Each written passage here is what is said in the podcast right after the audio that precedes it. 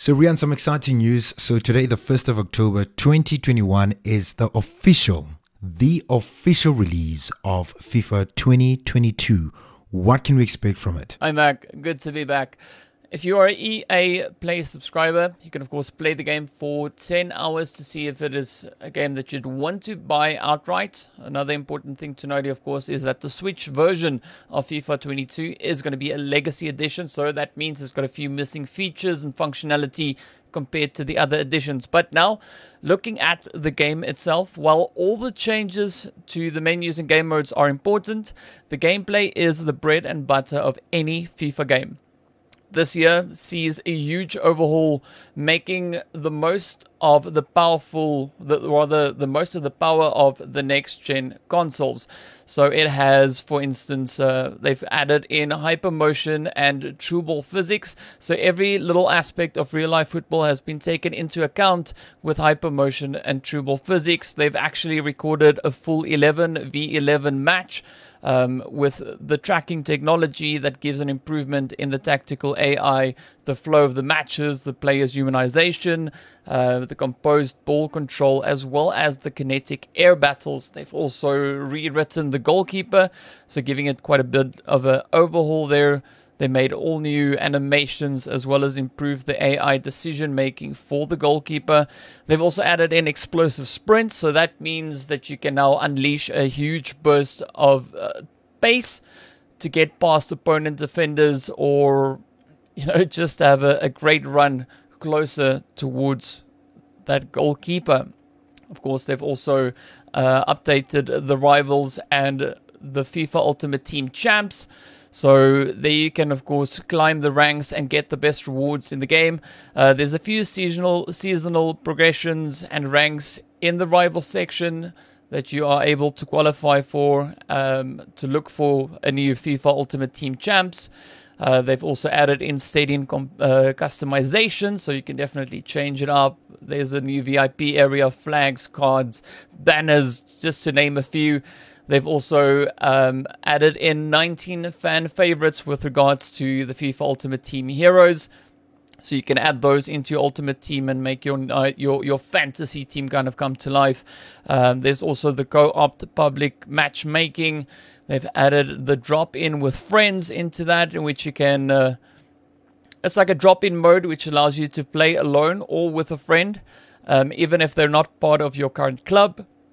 There's also been quite a bit more customization that's been brought in. So, all in all, in all, you know, that is just to name a few of the new features that we can expect to see coming into the new FIFA 2022.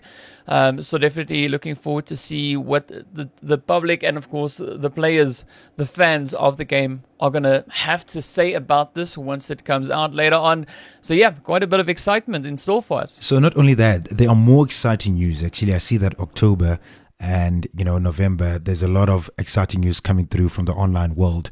So Call of Duty season 6 arrives October 7 um, for black that's for Black Ops Cold Wars final round based on zombies map. And today's tweets reveal a popular Black Ops 1 perk is coming to zombies with season 6 and there was also a schematic shown for a remote controlled explosive device. What's this all about? So Treyarch has revealed the final map will be called Forsaken and it will launch at the start of uh, season 6. A few of the details were also given about what players can expect from Cold War's Dark Ether story conclusion as Requiem and Omega Group go head to head in a fight to deal with the Forsaken, a powerful entity that exists within the Dark Ether. Whichever the final fight entails, Black Op 1's PhD flopper perk will likely be of some use. Treyarch tweeted out the perk machine jingle for PhD Flopper, so it's presumably the new perk arriving with Forsaken in Season 6. Originally, the perk worked with the Black Op 1's dolphin diving mechanism. PhD Flopper was a perk that negated self inflicted damage and it created a radius explosion around the player upon landing from a dive. Players could jump from a high distance and dolphin dive into a horde of zombies to explode them. And yes, it was actually as fun and ridiculous as it sounds. Black Ops Cold War has a slide mechanism instead of diving, so it's unclear exactly how PHD Flopper will work. Likely, it will be very similar to Black Ops 4's PHD slider, which offered a similar perk explosion effect with the game's sliding mechanism. So, in addition to the flopper jingle, they also tweeted a blueprint for a remote controlled explosive device, which is similar to the RCX the kill streak from multiplayer. So now, before I let you go, I know you always give us, you know, the latest, the youngest entertainment news in the online world. What do you have this week? Well, uh, Microsoft is trying to reach three billion gamers around the world, and no single piece of Xbox hardware will be able to achieve that. So Microsoft is turning to cloud streaming to expand its reach. As part of Microsoft's Tokyo Game Show event, the company announced that Xbox Cloud Gaming has launched in Brazil and Mexico.